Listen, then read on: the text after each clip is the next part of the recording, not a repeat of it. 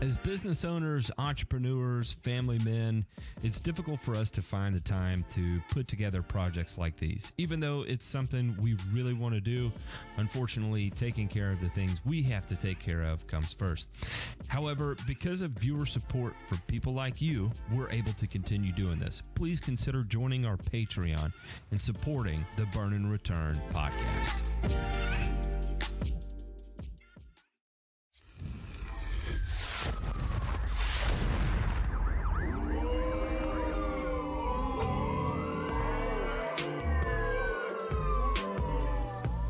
Listening to Burn and Return, a weekly one hour podcast covering news from the agricultural and turfgrass industries.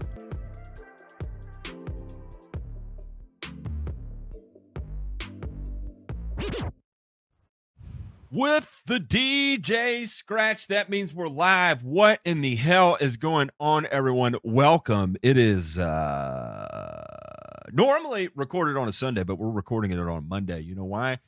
Uh, my wife is turning 40 later this week, so we're having to shuffle some shiz knit around. And J Pink was out of town. J Pink has to go on vacation too and just step away from the uh the chaos that is well life.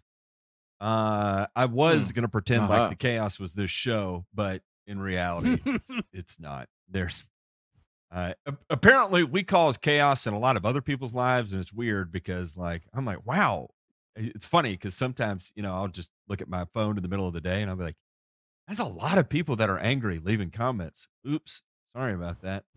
Uh, Hey, but it, I'm I'm looking at gaming- you because I I know what you're talking about. You know I know you know what I'm talking about. oh yeah, yeah. Hey, listen, gaining and losing subscribers, not by the hundreds, not by the thousands, not even by the dozens, by the ones. You know, we're in it for the ones. long game here. Well, yeah, That's yeah, right. we're in it for the long game. And Ray, there is no, uh, there's no expectations here. So, uh, you know, it's Monday right. Night Raw too. So who knows Oh, man. what could happen tonight? I feel I, I, you, Much- you- in the pre-show. You, you should have seen Ray. Mhm. Ray was downright giddy, and I think I know why. But we'll wait until Joe knows turf to find out just why. He's Ah, yes. I'm been- sure that's going to earn us uh, a significant number of uh, ones and two subscribers. Um, but you know, like you said, you know, we're in for the long game. We're into organic growth, like Sri Lanka, right? And that's uh, that's you know, hey, we'll give it a good shot, but typically we're Irwinia tainted. So, uh, you know, despite our best efforts, painted. China still owns our taint. Um. Where am I going with this? China. I don't know. uh, I, is is this the part where Speaking of going to jail, and uh, China. I don't know. Yeah, they, there ain't no Pride Month in China. Let's just go ahead and say that. Ha!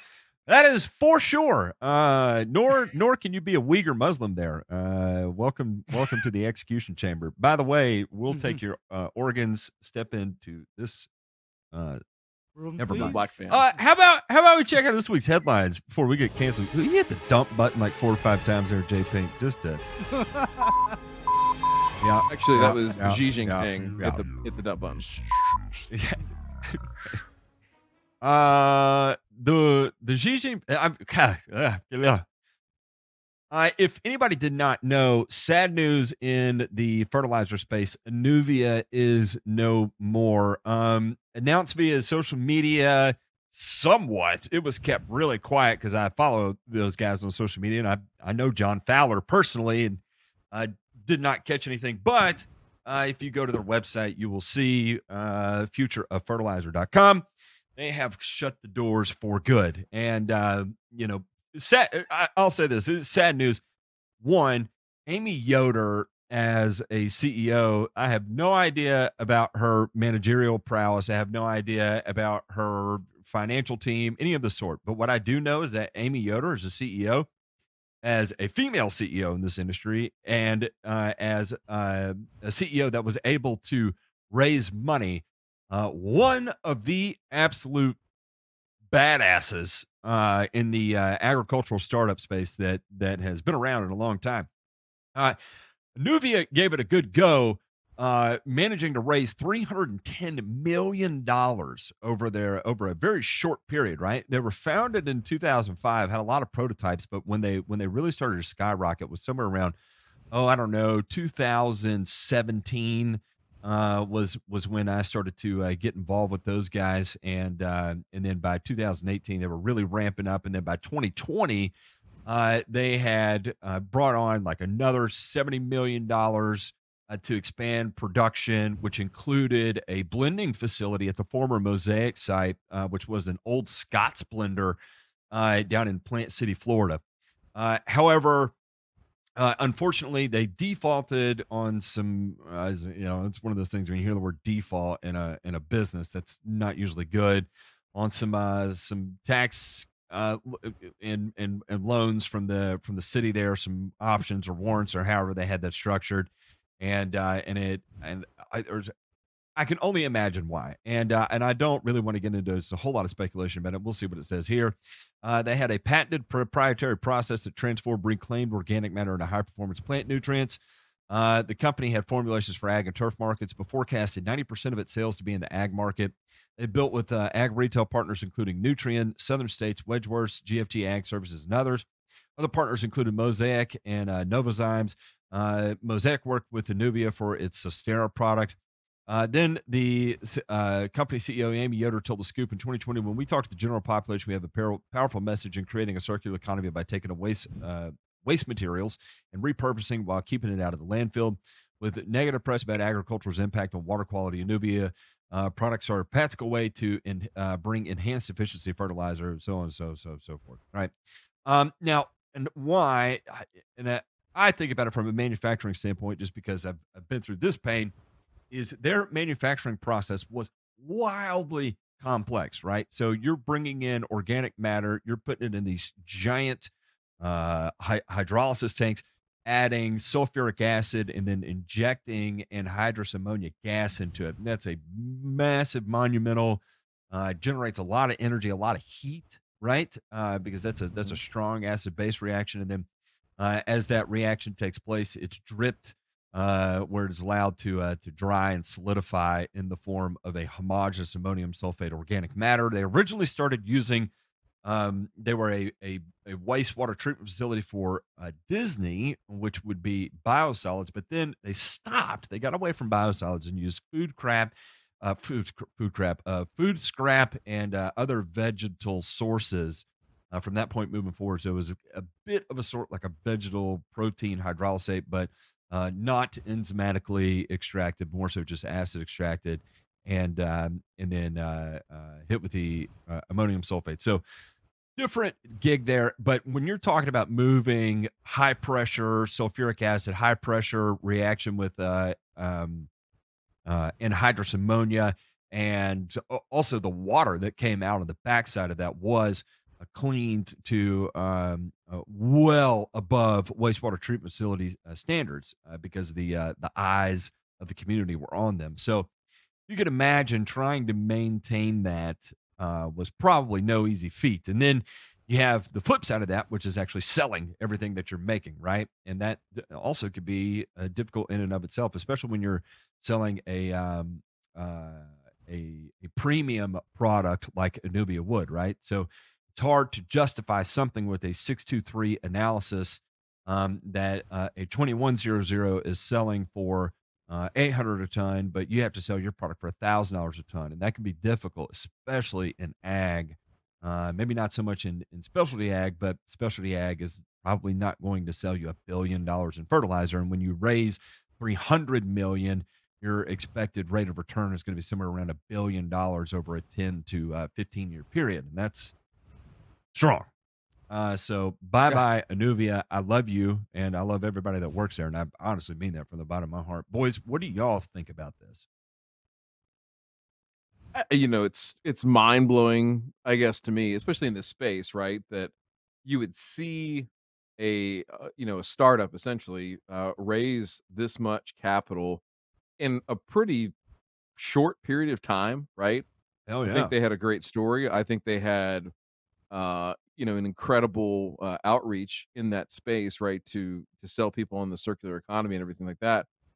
You know, the I have more questions than I have answers on this, and so I, I, I mean, I'll direct this to both of you: is how does this bode for you know all the stories we see of what seems like pie in the sky novel uh, you know manufacturing techniques to extract fertilizer from this or take these raw materials that are you know byproducts or and again products of the circular economy to make them into fertilizer and have that be at scale a profitable business that people want to put metric buck tons of money behind are, are we are we reaching too far here? That's the question i have. Was this just a bridge too s- far or was it just not well I think executed? so. I think it's more like reaching far, and reality of the matter is something is called waste or trash because it is. Bottom line, hands down. And economically, best thing to do with it is to have it disposed of as economically and as efficiently as possible. Because I don't see the magic fairy waving her wand around and turning what's otherwise garbage back into a usable, consistent, clean product that checks all the boxes, doesn't have any unintended effects or collateral damage. I mean, and when I'm thinking about collateral effects, I'm also thinking about energy consumption. Because do you know what how I analyze all of these great ideas that are put in front of me? My analysis goes down to the level of how much electricity, fossil fuels, energy, etc., is going to be needed to transform this material into something that's usable. And in the case of Anuvia, I see a process that is extremely consumptive of various resources. Hang on, let And- me and- simp for Anuvia Okay. real quick. Uh, one, I, I use it, and in terms of a slow release ammonium sulfate, one of the best slow release, release ammonium sulfates ever used. Um, two, uh, I think where from a financial standpoint of what makes the wizardry hard here. Now, I'm going to leave the energy aspect alone uh, because, frankly, I don't give a shit about the energy expenditure uh, as long as it comes in at a price point that's reasonable to use. Um, now, the flip side of that is that a lot of wastewater treatment facilities are subsidized, uh, right? They they operate as a nonprofit because, uh, well, they're government funded. Uh, and uh, Anuvia's was not. It was a private wastewater treatment facility, right? So they incurred the entire, well, maybe not the entirety, but the majority of that cost versus the local municipalities that are being funded with local Right. tax dollars, right? And so that is is probably the financial piece of that that never could be solved. Now that I'm thinking about it out loud, uh, with some of the the input you gave there, Ray, is um, yes, it is very energy intensive, but I think uh, I think about it from the the standpoint of moving anhydrous ammonia is not going to be that much more energy intensive than any other uh, major uh, dealer in uh, anhydrous ammonia. It's just keeping it under pressure, right? So you're talking about precision meaning uh, machining to to be able to to have the type of equipment Yes. that can handle It's that a- kind of load, right? Yeah, because Um, anhydrous is uh, gas under under rather high pressure, and Mhm. it absolutely, totally has to be contained because uh, Anhydrous the ammonia fastest- leaks are no bueno. yeah, because you see, an anhydrous ammonia leak. That to me is the surest way I know of to get a neighborhood evacuated. Am I right, Matt? Uh, yeah. Uh, that or that or natural gas leak Well, Yeah. anhydrous. The difference between anhydrous and natural gas, though, is that unlike natural gas, I know that anhydrous has an affinity for water. And the tissues in the human body that contain the most surface water or free water include eyes and lungs. So, Wonderful. Yeah, yeah, not a yeah. good time being exposed to that. And uh, but anyway, I wish all those guys very well. Uh, good luck to Amy Yoder and her future, and uh, good luck to uh, guy I know personally, John Fowler. Uh, he's a Mhm. super dude, and I'm I'm sure they'll land on their feet and have a continued successful career in the industry without a doubt. Um, next here we have the turf conversion grants were awarded to seven Salt Lake County cities. Uh, in late April, Salt Lake County Mayor Jenny Wilson announced recipients of $1.1 million in turf conversion grants. Seven cities across the Salt Lake Valley will be uh, awarded funds from the American Rescue Plan. Recipient cities are Bluffdale, Riverton, Sandy, South Jordan, Taylorsville, West Jordan, and West Valley City. Post performance grants will be distributed to 21 approved projects to support conversion of turf on municipal, municipal property to water efficient landscaping. This is a visionary program, and we're helping cities who are already doing great things and working with their residents to be water wise and eliminate some of the grass throughout our county. Water conservation is not one city's duty, not one county's duty. It's not one household's duty. We'll make a difference by making the change together. Ah, you got to love political jargon. Uh, in total, projects in the participating cities will remove 412,000 square feet of non functional turf, Mm. saving 9 million g- gallons of water annually. The effort is part of a collaboration with Salt Lake County, Jordan Valley, blah, blah, blah, blah, blah, blah. Uh, we are leading by example, so we are flipping the strip at our own city hall. Uh, water's so important, but it isn't handled the same in every city, so we're excited to be able to individualize this and do what works in our city. Uh, with the help of mayors and council members from every recipient city, West Jordan kicked off one of his projects with a turn turf with a turf turn to commemorate the occasion. We wouldn't ask our residents to do something the city isn't willing to do as well, so we're staring at our own house.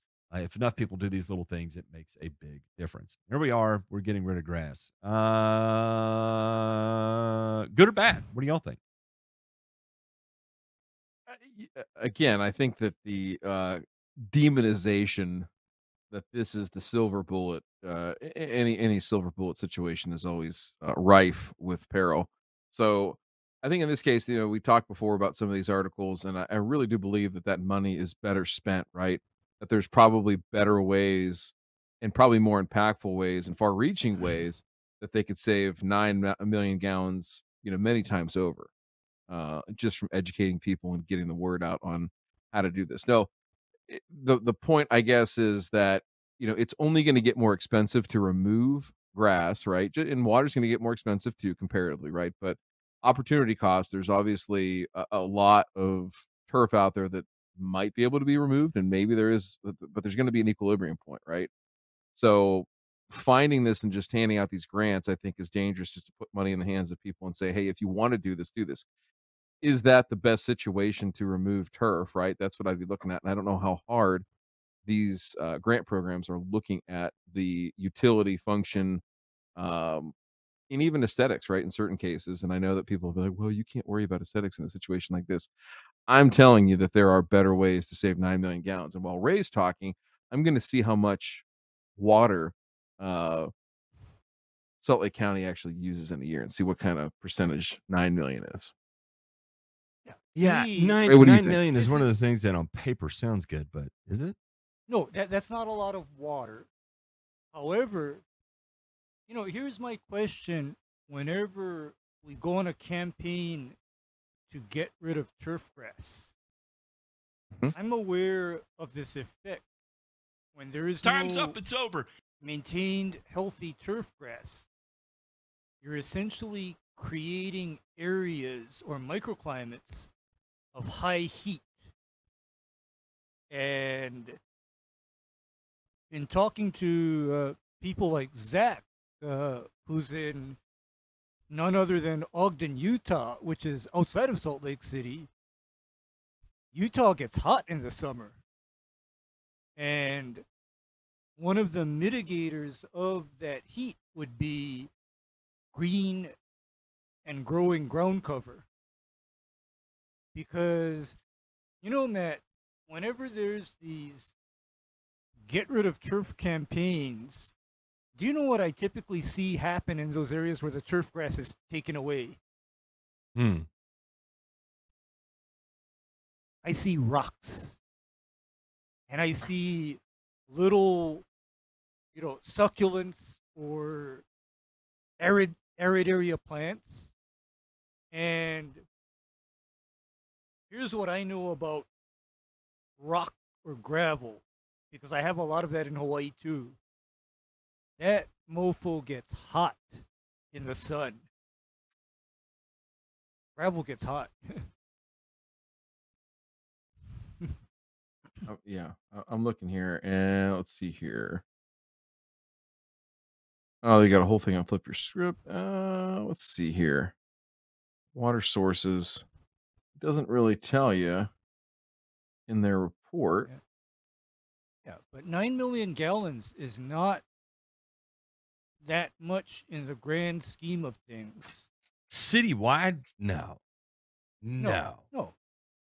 No, no, no. Actually, 9 million gallons over several individual cities. That's not a lot Yeah, of water. de- de- definitely not over several cities. That's not even close. yeah, that that is uh that is not it. And then my next question is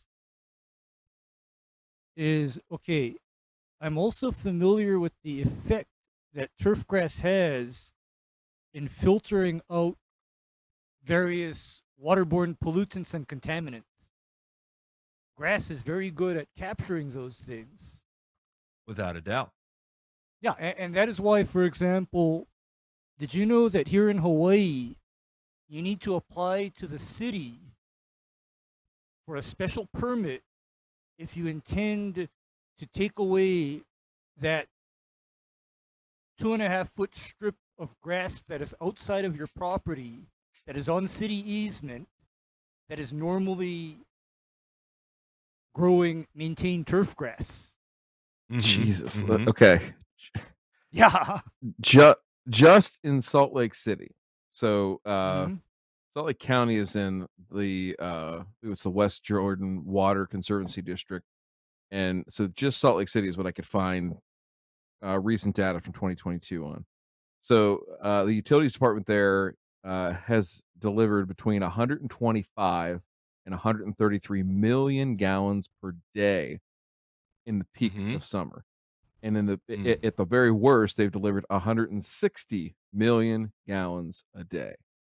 Mm. Nine million gallons ain't a whole lot. I'm just saying, there's got to be some better ways to reduce that. And I understand you're going to chip away. It's not going to be just one thing, right, that gets you over the hump. But it's a weird, weird spot to die on that hill. I would just look at more of criteria and things like that. You know, they talk about tree strips and things like that. That makes sense, and they've got some good programs. It looks like based on their annual report here. I'd like to dive deeper into the how, why, where, when, and what happens uh, when these grant applications are received. But that's for another day, another time. Certainly, gentlemen, not on Monday Night Raw, especially with what awaits us on Joe knows turf.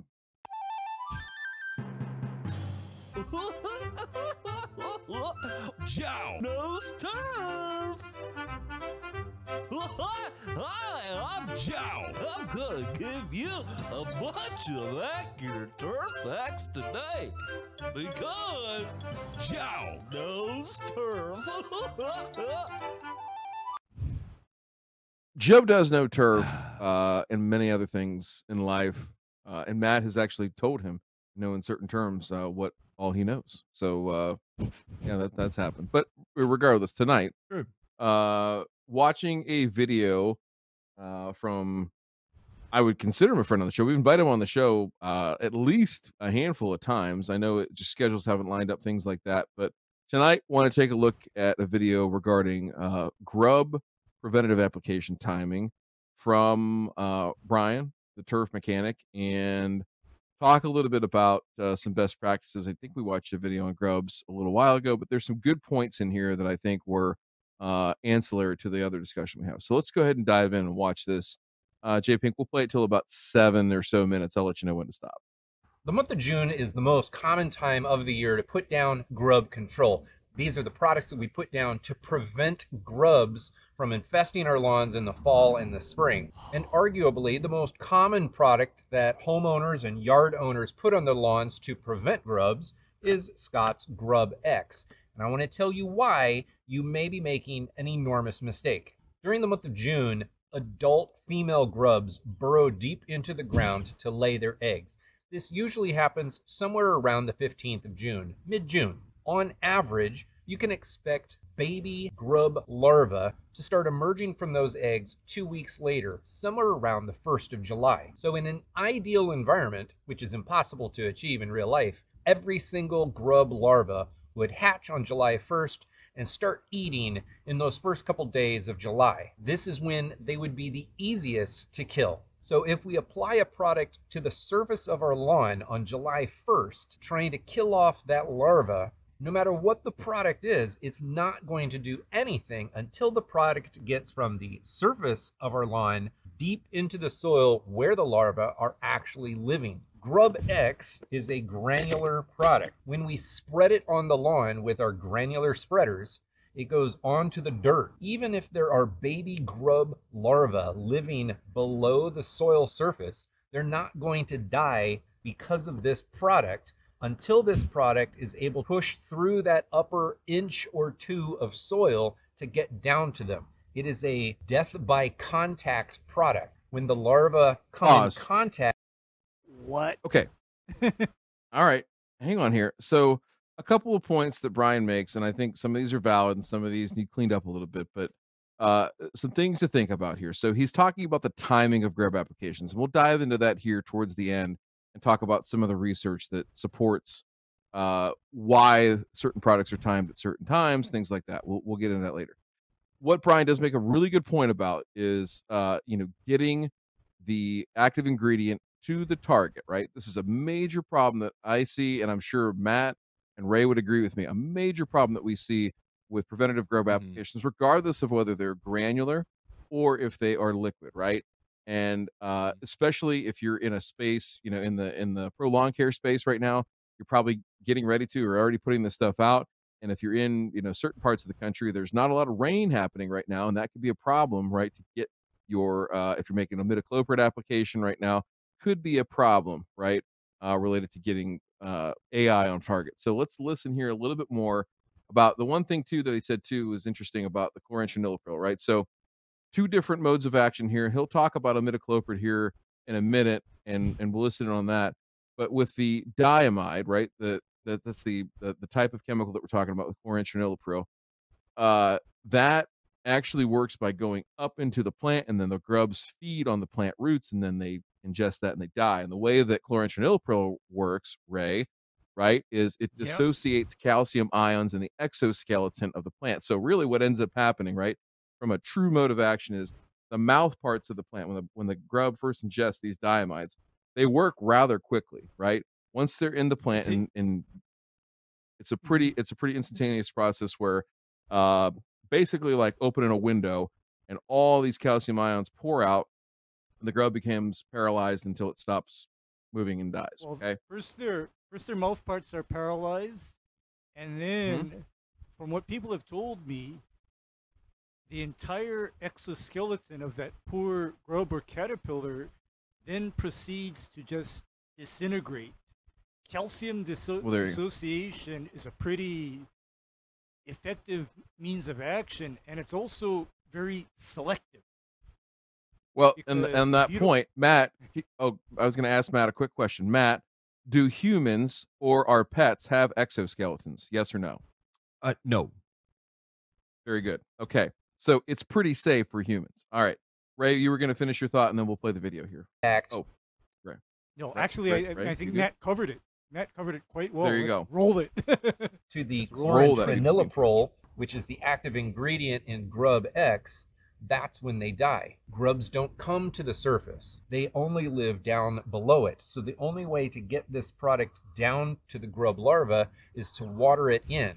The problem with chlorantraniliprole is that it's not water soluble. Now it doesn't bind to soil particles, so it will eventually What? move down. But no matter how heavy you water okay a couple of things here he's right that it is a very water insoluble product. In fact, so much so that if you go on the Scott's website or if you go read a professional uh, label for Acelepryn, right, which, ha- which has the same active ingredient, what you'll find is that the timing that's recommended is spring to early summer. Now, they're not going to give you months of the year, they're not going to give you firm dates, but generally speaking, yes, they would like you to apply this earlier, Ray, mainly because of the water insolubility of the actual AI, right? So the more water, the more chance it has to get down in the soil.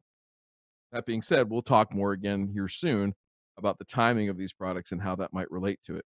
Now, again, the last part here that he's going to talk about in a second is the imidacloprid and the timing there. So let's go ahead and roll lawn, you're that. not really going to be pushing it down into the larva living zone, like where they live, is not going to happen very fast. So, in the month of June, when most people are going out to their local big box store, buying Scott's GrubEx and spreading it on their lawn, it takes a long time for this product to actually get into the root zone of our grass where the grub larvae are living. By the time it actually gets down there, if you're applying this in mid June, it might not be getting down into the uh, the kill zone until early August. And heaven forbid you put this down somewhere around July, it's not going to be getting down into the kill zone until mid to late August. At that point, many of those grubs will have matured to the point where this product won't kill them off. The optimal time of the year to apply Scott's GrubEx or any product using chlorantraniliprole as its active ingredient is in May, possibly even late April. Even if you apply this early into the egg laying zone, into that larva zone, and it won't degrade enough over time to not work, you can apply this a little bit early, but you can't apply it late. That is literally the Pause. biggest mistake. Okay, so he's about to say that's literally the biggest mistake. All right, so he's right on the timing, like that. uh, That in a general sense across much of the nation, and again, there's some nuance there depending on where you're at, but generally speaking, that time frame is going to work just fine. You can be early with this stuff and still be okay. What you lose out on, let's talk about this real quick, is if you are in an area that is affected by army worms, let's say, right? Exceptionally Yeah. good control on army worms with the Acelepryn, right? Right, except if you're in Hawaii and you can't get it. Sorry. Mm-hmm.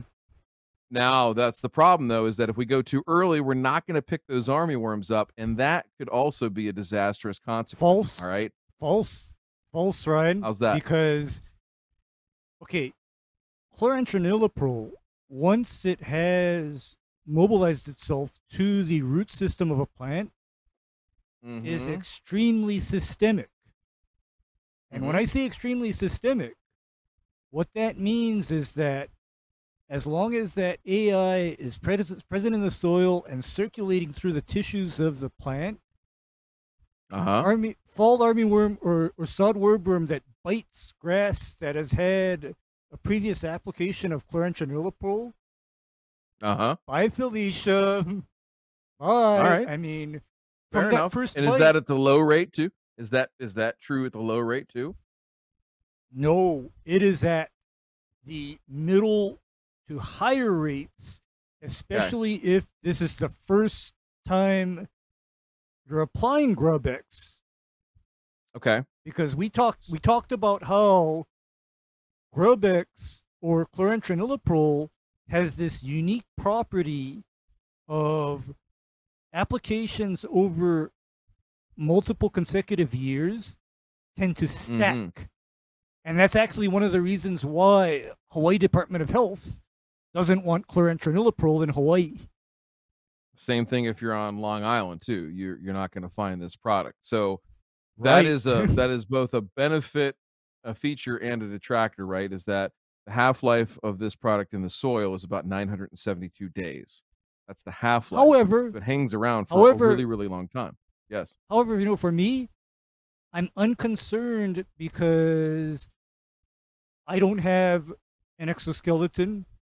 Uh, my cockatiel doesn't have an exoskeleton. Your dog doesn't have an exoskeleton. Your cat doesn't have an exoskeleton. So birds don't have an exoskeleton. So they are not negatively impacted. And oh, by the way, fish don't have an ex- Time's up. exoskeleton It's either. over.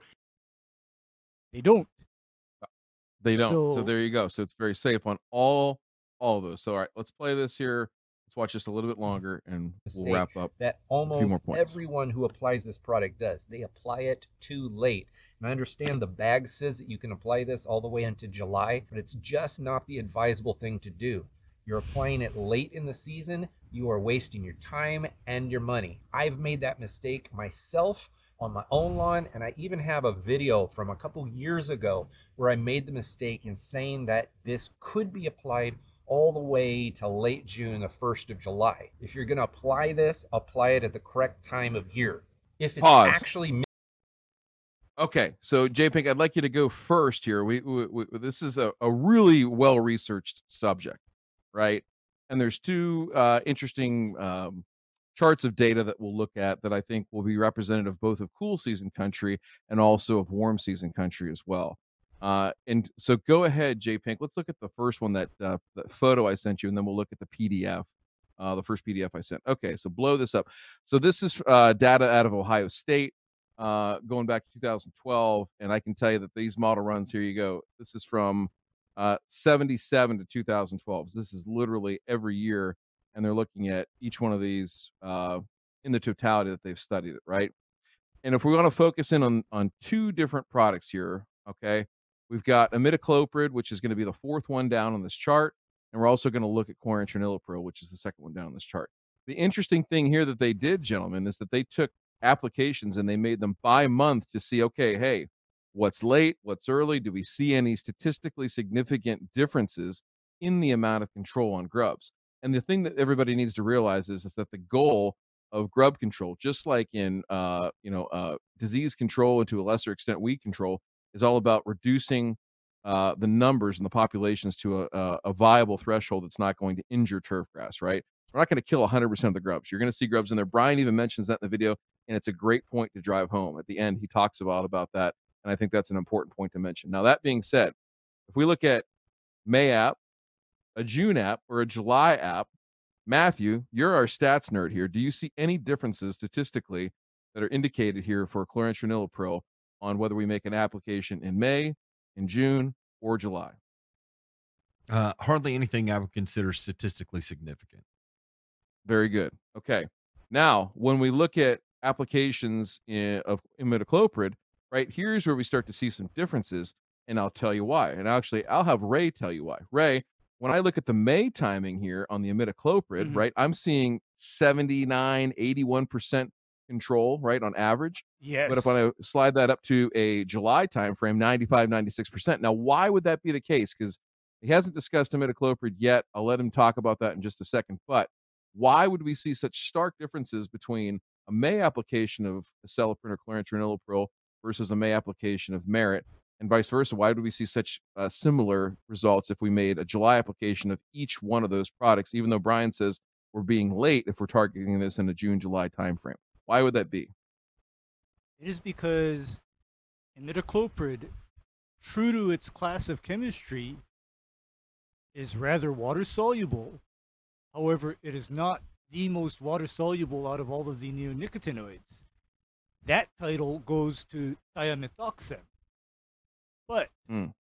the main point about imidacloprid is that imidacloprid half-life in the soil, especially at the rates that are registered for annual application to turf grass, on average, you get approximately 60 to 90 days of actual effective half life out of that application. So I'm looking at an application in May, and that is like low because by the time peak grub damage is occurring, you're into July, and that imidacloprid has degraded. That imi- imidacloprid, if you're in an area that is particularly rainy or is under heavy irrigation, that application tends to wash out or leach out as well. Very good. So, Will, so le- will leach it. much more water soluble, much more water soluble Mhm. product. The thing I will give Brian about that maybe, perhaps, and this is just me hypothesizing, purely anecdotal, but the the possible reason for failure, and I do see it here. I've seen folks make this mistake of Mhm. June and July applications where maybe they aren't getting as much rain. They're in a more arid climate or a, a climate that doesn't see as much rain in June, July, and therefore, Mhm. again, that product does not move adequately into the target area, get uptaken by the plant, and move about. All right, J Pink, real quick, flip over to that first PDF that I sent you, the one out of Oklahoma State. Another really, really good example. We'll slide down to the data table therein. Uh, so, gentlemen, here they took uh, a couple different timings. I think it was like a July timing and then an April timing. So they just went, they just picked two months and kind of went with it and did a couple different uh, applications. So the ones I want you to look at here are uh, again the acelepryn, which is chlorantraniliprole, same exact um, rate that you're going to see here at the uh, 0.104 pounds of AI per acre. So that's the equivalent rate of the bag rate on GrubEx. And you'll see here, uh, pretty much everything statistically lines up that if we were late on the acelepryn, 93% reduction in populations. If we were early on our acelepryn at that same rate, 90% reduction, right? So there is some variability there. So 93 versus 90.7, uh, you know, eh, that's splitting Mhm. hairs. It's not statistically significant. Even the Plus data, minus- rate, you know, Plus here, minus five percent. Yeah. Right. Uh, the data here doesn't even suggest that it's statistically significant. So again, we're seeing that in a July application, and this is on Bermuda grass in Oklahoma, right? This is where this was conducted on. So warm season turf. Uh, we see the same thing bear out as what we saw in Ohio and the Midwest. All right, let's play the video here for just another couple of minutes or minute or so, and then we'll wrap this up. mid to late June and you're considering putting down a grub preventative product, this should not be one of your options. You should be looking into something using imidacloprid. which I don't usually advise, aside from a few sets of circumstances. I don't advise because it's not very good for all of the beneficial insects that live in our lawns and our and our environments and communities. And you're going to find imidacloprid in a number of products. I have this lawn grub control from Ike's company. I think you can buy this at Walmart. But it also comes in a very popular product from BioAdvance. It's their BioAdvanced uh, lawn grub control, I think is all it's called. Imidacloprid is water soluble. So Pause. once you put it on the lawn and then you Okay. Imidacloprid is, is is a fine product to use. It's gotten a bad rap because it's a neonicotinoid. Uh, there's a number of situations where I would not advise applying it. That would be if you have weeds that are flowering and pollinators present. That's probably the most dangerous situation that you could get yourself into. Yes. Outside of that, from a standpoint of uh, overall human health, uh, there the the science remains a little bit murky there as far as what the actual intended uh, versus non-intended effects are of that product. The last thing is Brian does mention, and we'll stop right here. We're not gonna. He he talks about Lawn Box as a product that is uh, BT, right? So Bacillus thuringiensis, that uh, is supposedly a natural product. J Pink, real quick, slide up, and there's a uh, a PDF I linked from the USGA. Uh, the BT products very very inconsistent in their uh, in their performance and research trials, and also uh, you know from anecdotal uh, performance as well. Uh, if you want to read this paper, Albert Koppenhofer out of uh, Rutgers University over there in New Jersey, uh, probably one of the preeminent guys that's doing work on these. So uh, these uh, parasitic nematodes for globe control, uh, the scarabi, I can't remember what the subspecies is, but some really really good um, stuff here. We'll link this up in the show notes. You can take a look at this. But in certain parts of the country, um, Connecticut for one, where they're not allowed to use uh, these pesticides on school grounds, this is sort of the product of choice, and it's done very, very well. Timing of it can be a little bit uh, hokey, depending on weather and populations, irrigated versus non-irrigated. The last thing, too, Ray, real quick, because we talked about grubs and and all this stuff a bunch. I hope we cleared up a few things. One, timing is really, really important to a certain extent, right? Uh, acelepryn Yes. and the diamides have made it a, a much more idiot proof when it comes to that. I think the next game changer uh, that we'll see is Tetrino when it becomes uh, available uh, and pregnated on pearls of fertilizer, because that way your timing matches up perfectly. It's a more water soluble diamide. It's going to match up perfectly Mhm. where everybody's round three or four is with their grub control, and it'll be lights out and be over at that point. The other thing too is that um, you know grubs are an interesting thing where uh, drier soils, we're not going to see egg lay be quite as bad because grubs need moist soils to get into and lay their grubs. So if you're in an area right now that's especially uh, experiencing drought, and you're thinking about applying this stuff, one, be sure that you can water it in, but two, realize that if you're in a droughty situation, the likelihood that you see grubs or the, to the populations and levels that you're used to is probably going to be reduced or diminished to a certain extent. So keep that in mind uh, and take it for what it's worth. So Ryan put out a video. Uh, we cleaned up a few things that you know I think were were good sound advice, and uh, you know had the research to back it up. So hopefully everybody enjoyed it. It was an extended cut, and Matt uh, was here for all of it, including the imidacloprid. God. Emmett, Lord. eh, we'll check this week's burns. The May. The May. I know, I know. Listen, uh, you know, if there's anybody that likes Monday Night Raw, and I'm not talking about The Rock or John Cena or anything like that. I'm talking about Ray, the Green Dog. It's Sheila. She likes Monday Night Raw. I if you In the ring and out of the ring. enjoy getting getting tombstoned, then uh, you know we're we're probably we're probably not friends. I'm not gonna lie. Uh, Ray's gonna do a pile driver, this- and that's not gonna be. Never mind. It's not gonna be Pilex and a Queen Clorox. Let's just say that. Uh, radioactive roads. How about how about how about this for a giant scare everybody to death article?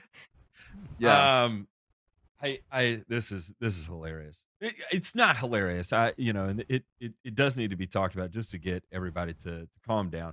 And um, uh, Ray, I you you're you're the one that kind of looped me in on this. Will you talk to us a little bit? So I'll explain what's happening here. Uh, Mosaic uh, fertilizer produces a lot of of phosphates in various forms, right? And uh, Mhm. and the big kicker with it is um, you have this byproduct which is called phosphogypsum, and phosphogypsum is uh, radioactive. There is a uh, there is a piece of it that is that is radioactive. And Ray, talk to us about what specifically makes it radioactive, and then with them talking about putting it into roads into asphalt mixes. Uh, are we all going to glow in the middle of the night, or uh, is there some stability that takes place with this application method that allows us to repurpose it someplace else um, and and it's not it's not going to kill us all. Okay. Here's the issue with phosphogypsum. Phosphogypsum contains small amounts of radium isotopes. And Radium. radium yeah, and radium isotopes break down and form something called radon gas. Radon. No. Yep. Now, radon gas is a hazard if, for example, you are breathing that in an enclosed area over long periods of time. And I can uh, cite instances where this is a big issue, like, you know, in various parts of the United States where the parent material rock is granite, for example. Mm-hmm. I understand that people's houses and buildings need to have radon mitigation measures because So I can tell you here in Knoxville, it is Mhm. a thing. And that's Yeah. why you hear people talk about vapor barriers and barriers, and you hear on the radio all the time. Uh, have you had your basement tested for radon? Uh, because it is Yes. emitted from our soils here regularly. Yeah. Yeah. And so here's the thing is that the other problem with phosphogypsum or any other material that contains radium is if it is dusty. So, mm-hmm. you know, in my eyes or my mind, the best thing to do with something that contains small amounts of radioisotope is to bind it into some kind of a solid formulation that reduces the tendency of it to form dust. Like if you were to wrap it in tar, for example. Yeah, wrap, wrap that wrap that sucker up in tar or incorporate that into concrete. And here's the other mitigating factor is that uh Brian, Matt, I would never imagine having asphalt inside of my freaking house. Okay? Mm, no. No. and- Stranger things have happened, but it would not be on my priority list. Yeah, yeah, that would not be like high on my, you know, list of uh, remodeling projects, but oh, Honey, I got a great uh, concept for the kitchen floor. We're going fucking asphalt, sweetheart. yeah, But it's all we're- we're- base course. yeah, we're, we're doing we're doing blacktop. We're doing blacktop in the kitchen and the bathroom, dear. And yeah, you Real two guys scope. watch all your shit go out the front door and into the driveway. I, know what's gonna happen. I, I, But- I can't. I but can't anyway- surface course, sweetie. Yeah. But anyway, you cap. know, I am not freaked out about the idea of having asphalt containing phosphogypsum.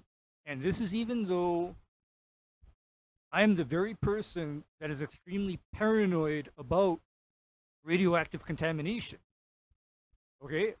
I am that guy where no, I don't want to glow in the dark. No, I don't want to find out that my pancreas or my liver or my kidneys have been uh, irradiated and now I have a you know stage 4 uh, cancer in there.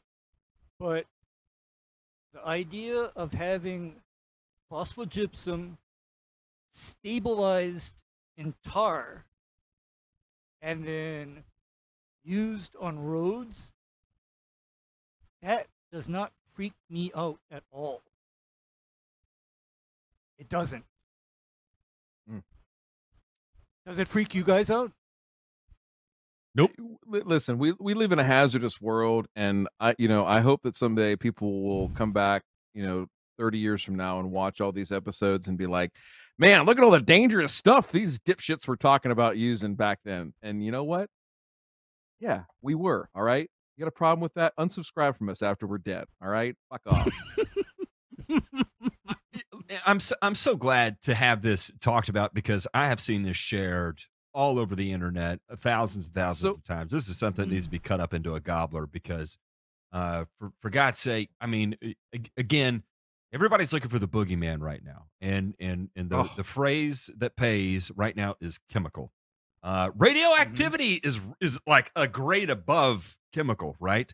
That's So like we've got several chemical- above. that yeah. includes includes fertilizers. Fertilizers are a big one, right? That was that was the big Mhm. one on Joe Rogan recently. Was that you know fertilizers are what's killing us, uh, and then we have pesticides, of course, and pesticides. Most people, when they hear the word pesticide, they think insecticide, but really it's all encompassing of herbicides, fungicides, rodenticides, nematicides, blah blah blah. Um, pesticides in general, anything that ends inside is a big, scary, freak you out word. Uh, and then and then the the exponent uh, above that or factorial above that would be would be radioactivity, right? And so uh, using uh, when people read this, they're going to think, oh, we're now using enriched uranium to uh, to put into roads because in, enriched uranium is used at the Mosaic phosphate fertilizer plant in Mulberry because they're building nuclear bombs there, right? Let me ask this question. That's the state of Let the union question. we're in right now in peak clown world. I just want to know what number on the bag is plutonium. Where do I find that in the label? That's all I'm looking for. High Ooh, plutonium fertilizer. Okay, okay, uh, Ryan. Ray, Did you know Ray will that answer this, various- I'm Ryan. yeah, Various just- it was states disease. You actually have Yeah. standards for radioactive materials in fertilizers. I'm thinking like Oregon, Florida ain't one of 'em. Washington, and Washington State. However, you know what? The shit made in Florida apparently passes Washington and Oregon standards because apparently Jose is everywhere out there. yeah, because apparently the material of concern, the radium and strontium and whatever else, all stays back or mostly stays back in this Gypsum. phosphorus gypsum. Mhm. Stays back in the phosphorus gypsum. And to me, do you know what's even more harmful than encapsulating this in tar? You know what's even more harmful? Uh, glyphosate. is while no, while all of these environmentalists are stopping people from doing anything with these piles of phosphogypsum, and in the meantime, this shit blows around in the wind, that is causing that phosphogypsum to be way more harmful than if it were to be mixed up with tar and gravel and then compressed down and made into roads. Well, I appreciate Listen. you being a voice of reason there, Ray. Uh, but we live in peak clown world, and we're not looking for reasoning or validity or alternative ideas. What we're looking Yeah. for is boogeymen, and uh, and you just eliminated a boogeyman. Therefore, you are canceled. We appreciate it. Come again, thank you, sir. Um, oh man. the first of not one, but how many? Two. Count them. One, two. Uh, murders started over a lawnmower argument out of Salem, Arkansas. Uh, Sheila uh, Pebbler here. I'm sorry, it's Tabitha Pebbler, but definitely looks like a Sheila. First murder to have taken place in the pair of Fulton County murders from the previous weeks was caused by an alleged dispute over a lawnmower, then escalated, according to testimony. I'd say Uh, so. Information was taken from the probable cause affidavit for this case, written by Jesse Bousquet Jr., which also details testimony from Tabitha Pebbler, also known as Sheila, who has since been charged with second degree murder. Uh, on May 31st, the Fulton County Sheriff's Office was dispatched to Stonewood Road after Pebbler had called them, stating she had shot her son, Brandon Briscoe. Jeez. Uh, Sheila stated she was mowing the lawn and got stuck and called her son to help her get the mower unstuck. Things escalated when she got the mower stuck a second time and Brandon became verbally and physically abusive. Further testimony states Sheila moved her vehicle, grabbed a handgun she had in the console, then fired a warning shot at Brandon, telling him to stay away. She then shot again and struck Crisco in the chest, killing him. What? Uh, Fuck. that is uh, just absolutely fascinating. And uh, but you know what? Lord. She's got she's got a wonderful attorney, a defense attorney, a federal defense attorney, in Jesse Bousquet Jr. And should these be escalated to federal charges, then you know she's in good hands. Look, I- look, hey, look. When when your son is on meth and is coming at you because you got your mower stuck a second time, sometimes you got no choice but to uh, fire off a warning shot and then put put the the the rip shot right into the descending aorta. Um, that's that's one way to neutralize the threat. Um, again, we're here in clown world. Uh, let's check out this week's returns. Wow. Jesus. We're going to hell. that was that was clutch, JP. No- Thank you. That was. We we are back. Uh, We need we need some left tilting returns after that shit. We gotta balance this fucking shit out. Hey, am I got a tongue scraper? I didn't even speak it. Now I was feeling I need to scrape the meth off my tongue. Um, Jeez. where where am I? You know it's bad when you read an article and you have to brush your teeth. That's that's uh you've you've entered a different dimension there. Uh, PCC adding turf turfgrass diploma program this fall. This is at a Winterville.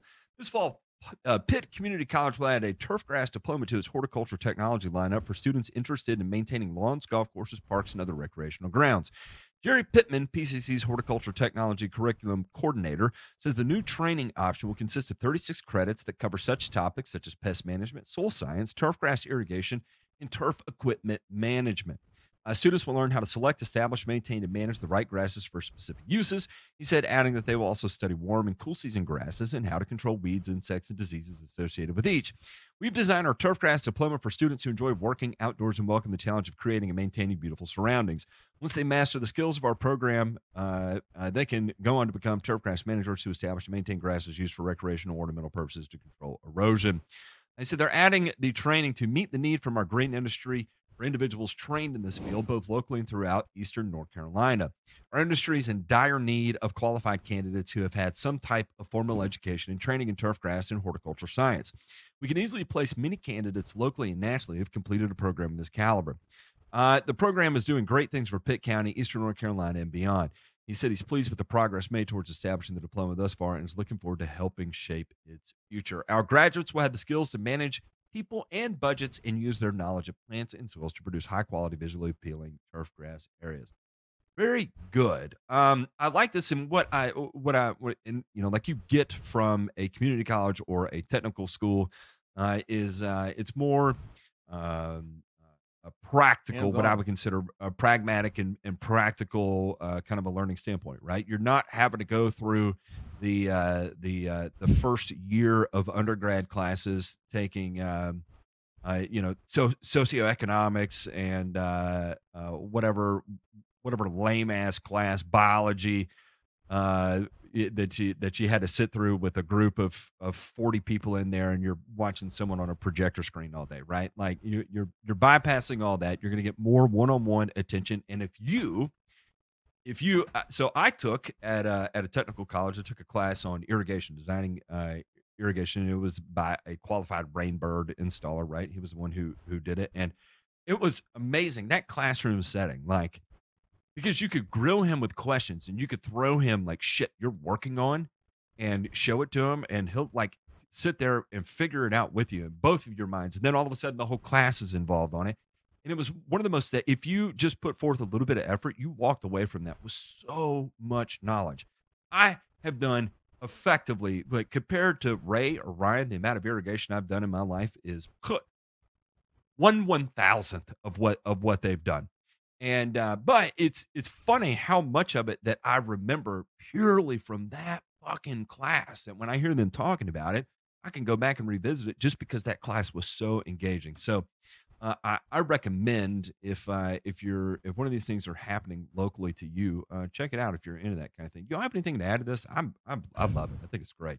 Uh, in, in a in an era where turf programs have been contracting, we've talked about it in articles. We've talked about it just you know wrapping back and forth. Uh, what a great thing to see! And I think what you said, Matt, is absolutely correct. Is that there are probably a lot of people out there. And let's just take you know Winterville. It's in North Carolina, Eastern North Carolina.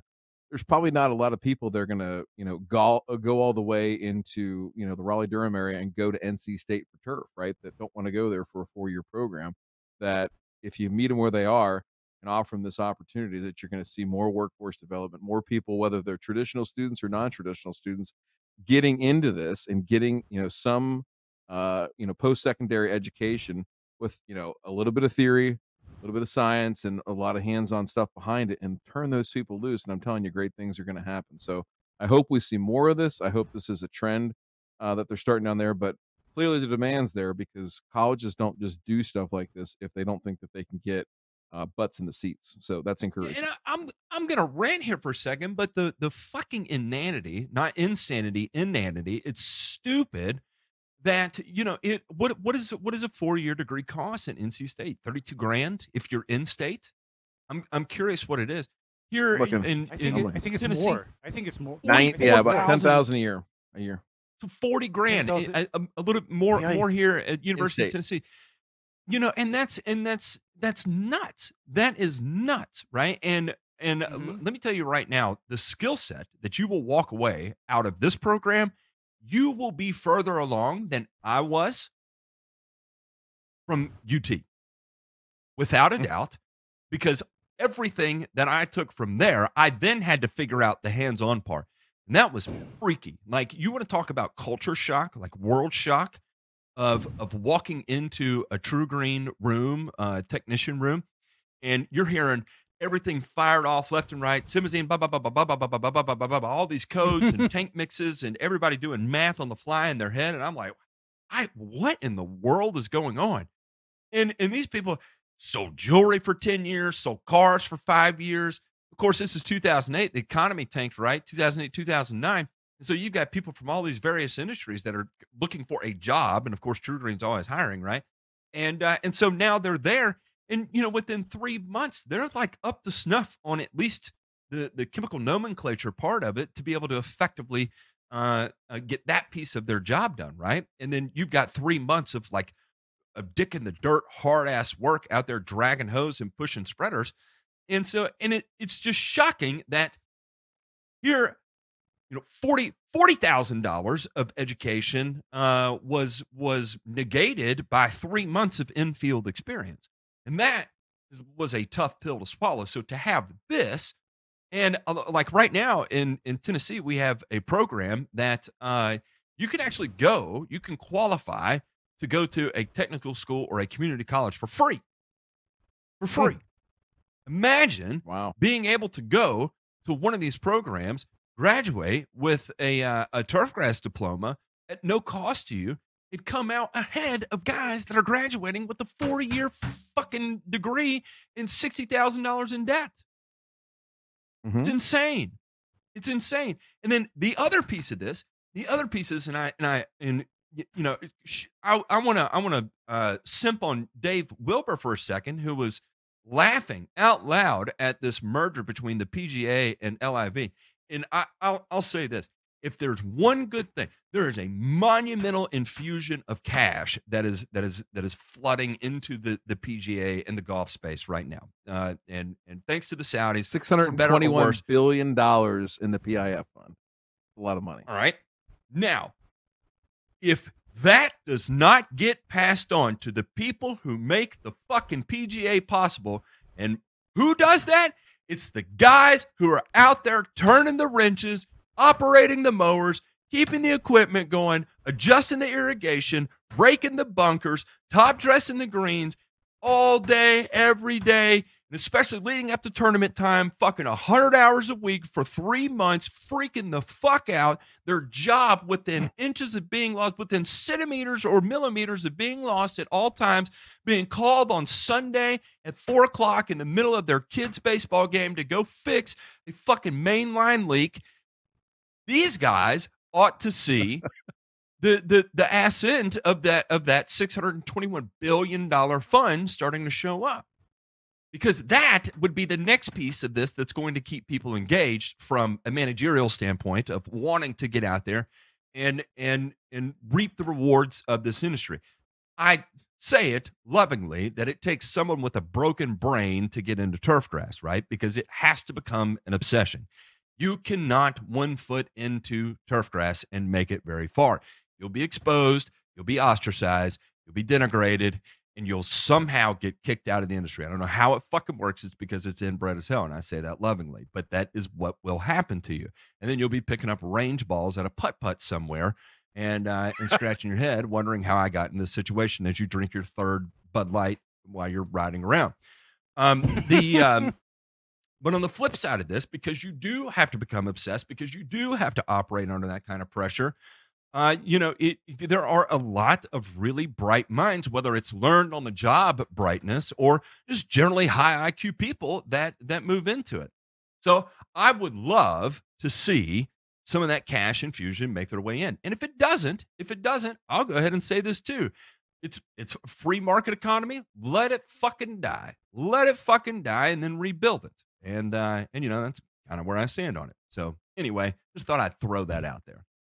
Don't forget the boys that are actually out there doing the fucking work. And if you do forget them, that's fine. Drive it into the fucking ground like dr- driver in a in a Cessna 560, uh, descending at 28,000 feet a minute.